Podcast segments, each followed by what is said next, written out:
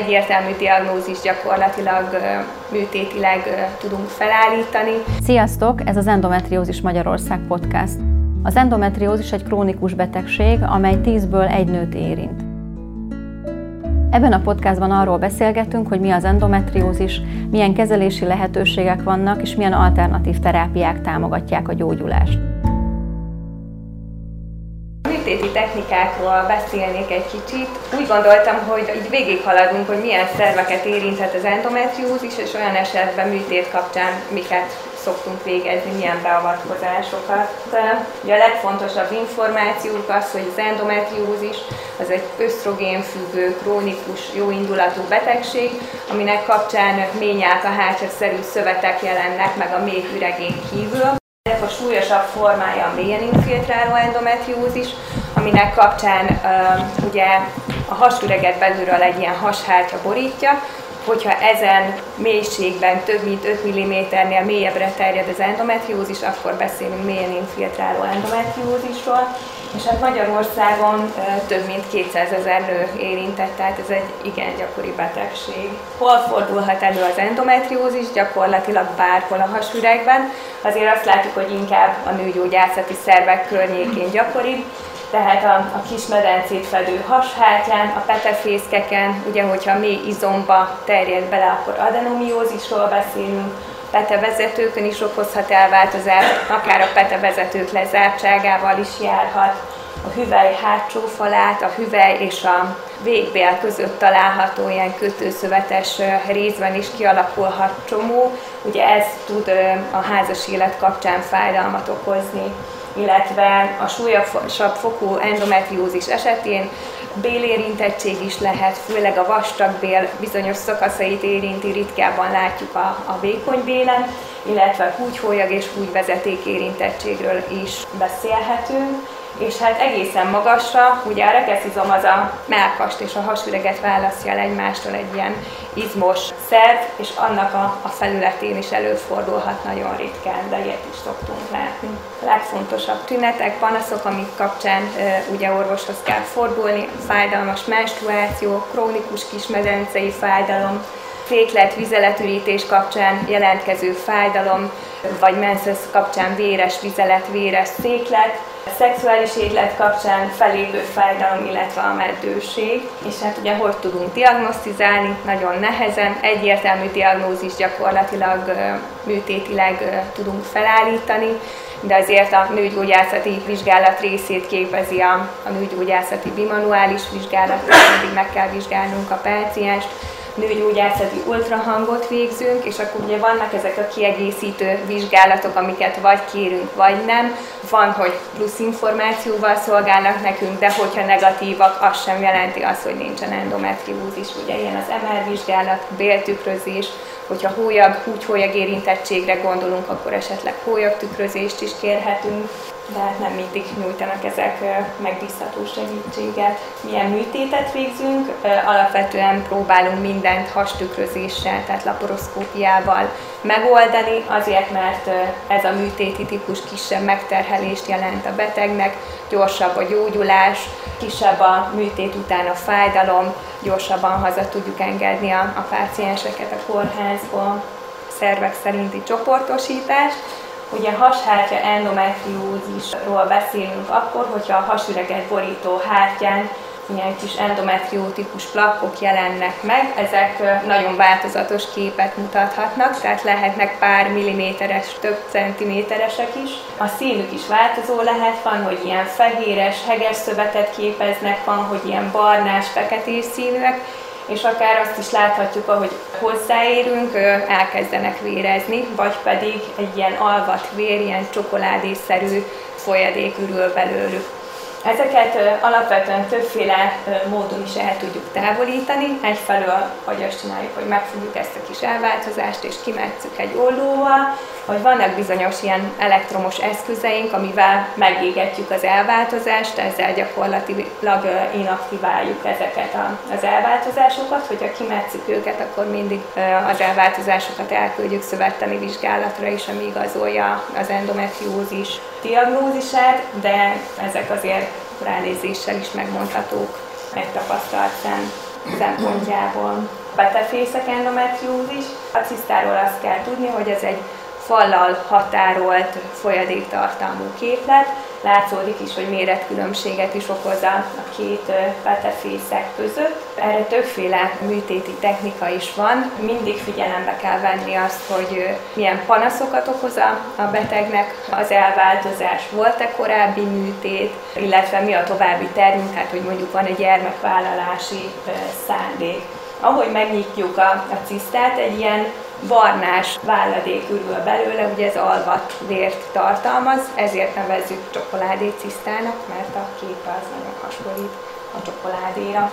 Ugye annak függvényében, hogy, hogy mi a további tervünk, Ugye mindig megnyitjuk a cisztát, átöblítjük, megnézzük a belfelszínét, és alapvetően azt preferáljuk, hogy a ciszta fal legyen eltávolítva. Azért fontos eltávolítani a ciszta falat, mert ezek nagyon gyakran kiújulnak, hogyha bent maradnak a falrészletek.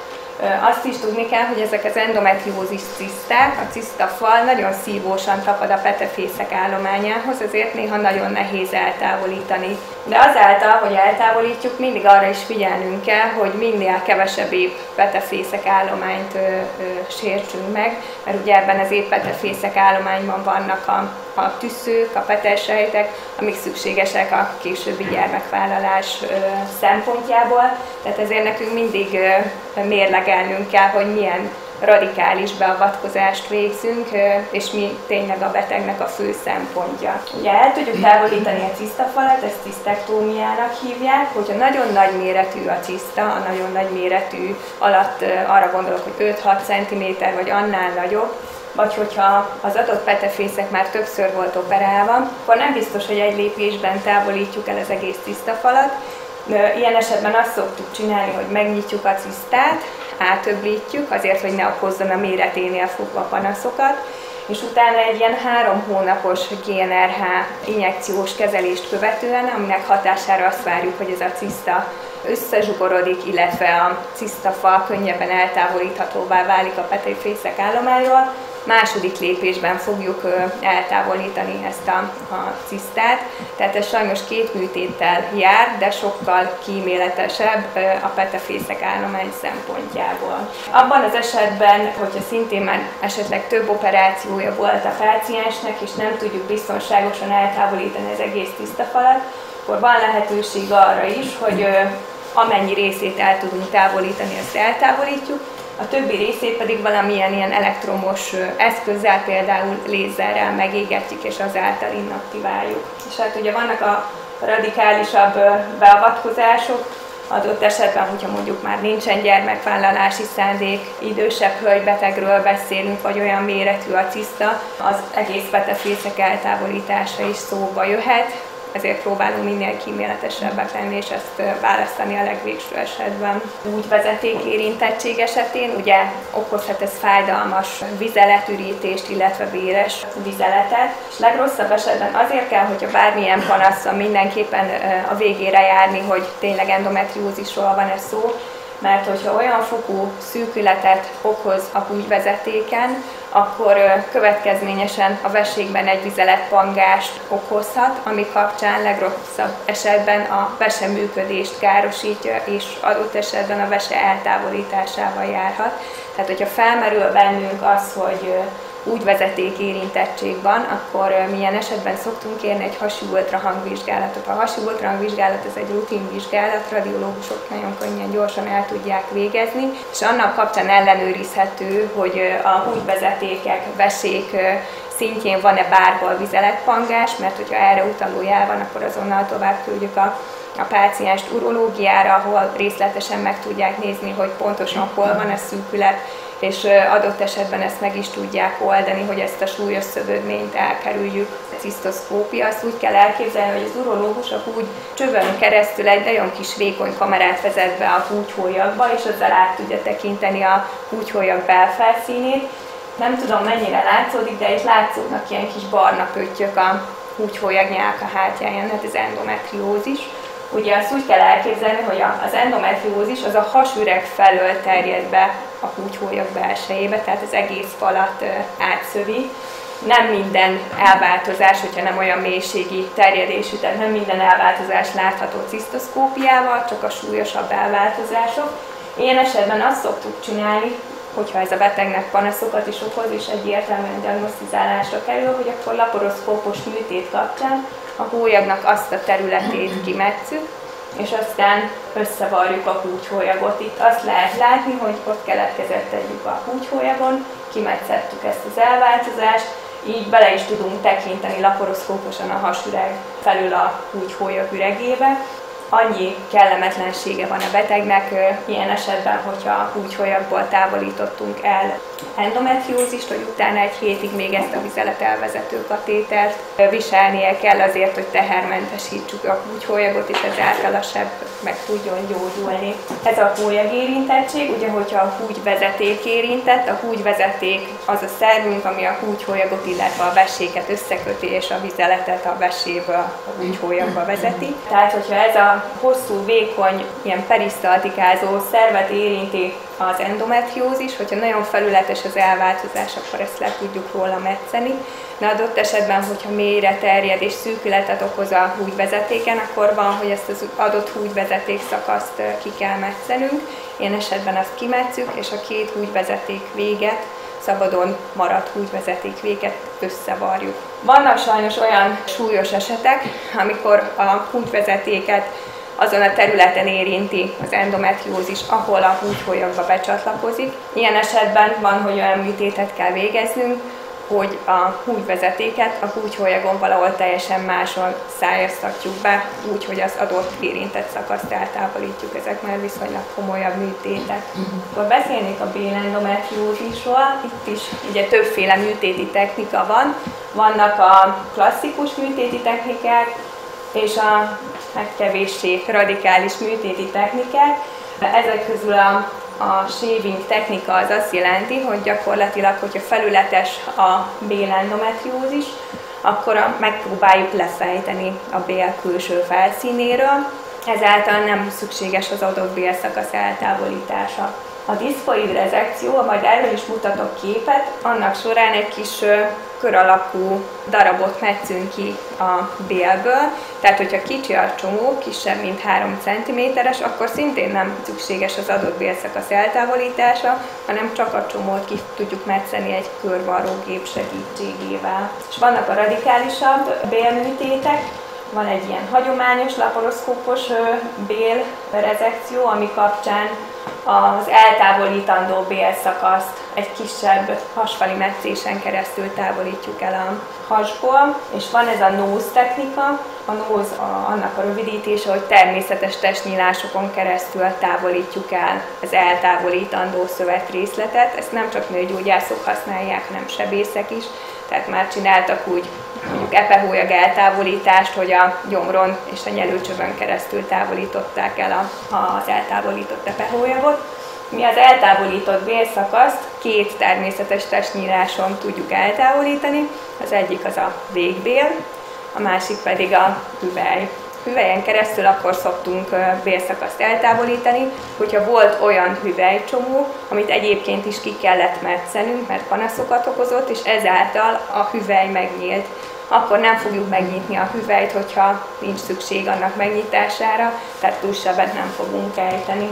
Ez a diszkoid rezekció, ezt úgy kell elképzelni, hogy a csomó kisebb, mint 3 cm, és viszonylag közel van a végbélhez, akkor végbél felől felvezetünk egy varrógépet, ami a bélből csak akkora területet fog kimetszeni, ami a csomót érinti, tehát itt nincs egy egész bélszakasz eltávolítás. Ez a hagyományos bélrezekció, ennek kapcsán az adott eltávolítandó bélszakaszt a hasfalon keresztül távolítjuk el. A, a jobb oldali képen lehet látni, hogy ott azon a bélen vannak ilyen sötétebb foltok, azok a, a bélendometriózisos elváltozások. Ilyenkor azt tapja, tapasztaljuk és azt tapintjuk, hogy az adott bélszakaszon egy ilyen gyakorlatilag hegszövet alakul ki, sokkal keményebb a tapintata, mint az épszövetnek, és gyakorlatilag szűkületet is tud okozni az adott bélszakaszon. Azt kell még tudni, hogy ez a meccés az tényleg csak pár centiméteres. Ez a nóz rezekció, amikor természetes testnyíláson keresztül távolítjuk el a bélszakasz. És amiről még szeretnék beszélni, hogy most a klinikán folyik egy kutatás, amit 2018. februárjában kezdtünk el. Arra vagyunk kíváncsiak, hogy a különböző típusú bélműtétek után hogyan változik az életminőség. Ugye maga a bélendometriózis számos panaszt tud okozni az emésztőrendszer kapcsán, és arra vagyunk kíváncsiak, hogy műtét előtt milyen panaszokat okozott ez a, a páciensnek, illetve műtét után hogyan változnak ezek a panaszok, illetve a különböző műtéti technikák között van-e bármi különbség. Ez egy utánkövetéses vizsgálat, úgyhogy mi műtét után is kiküldünk egy kérdőívet a páciensnek, műtét után egy hónappal, fél évvel, egy évvel és két évvel, most 2020 tavaszán fogjuk összesíteni ezeket a, az eddig begyűjtött adatokat. Nagyon kíváncsiak vagyunk egyébként, hogy mi lesz a, a visszajelzés. És csak egy pár kérdés arról, hogy miket, milyen kérdéseket teszünk fel a pácienseknek, hogy az általános fájdalomtüneteket, amik jellemzőek endometriózisban. Van egy, egy ilyen endometriózis health profile-nak nevezett kérdőív, amit angolról fordítottunk le, mely igazából az élet minden területére vonatkozó aspektusokat figyelembe veszi, tehát hogy mennyire befolyásolja az endometriózis munkatevékenységet, szociális kapcsolatokat. Tehát ezekre is kíváncsiak vagyunk, hogy műtét előtt milyenek voltak, és utána hogyan befolyásolta a műtét ezeket, illetve pozitívan tudta befolyásolni. Illetve van egy ilyen gastrointestinális életminőség index kérdőív, ami kifejezetten a az emésztőrendszeri panaszokra vonatkozik, és ezeket fogjuk összesíteni, illetve ilyen egyéb kérdéseket is felteszünk, testmozgás, kiegészítő kezelésekre kíváncsiak vagyunk, hogy miket használnak a páciensek. És amire még szeretnék felhívni a figyelmet, amire most nagyon büszkék vagyunk, hogy a Medend intézet elnyerte, megszerezte az Euroendocert bizonyítványt. A hazánkban, tehát Magyarországon egyedül a Medend intézet szerezte meg ezt a, az európai szintű kvalifikációt endometriózis kezelésben. Köszönjük, hogy hallgattátok a mai podcastot, kövessétek a következő epizódokat is.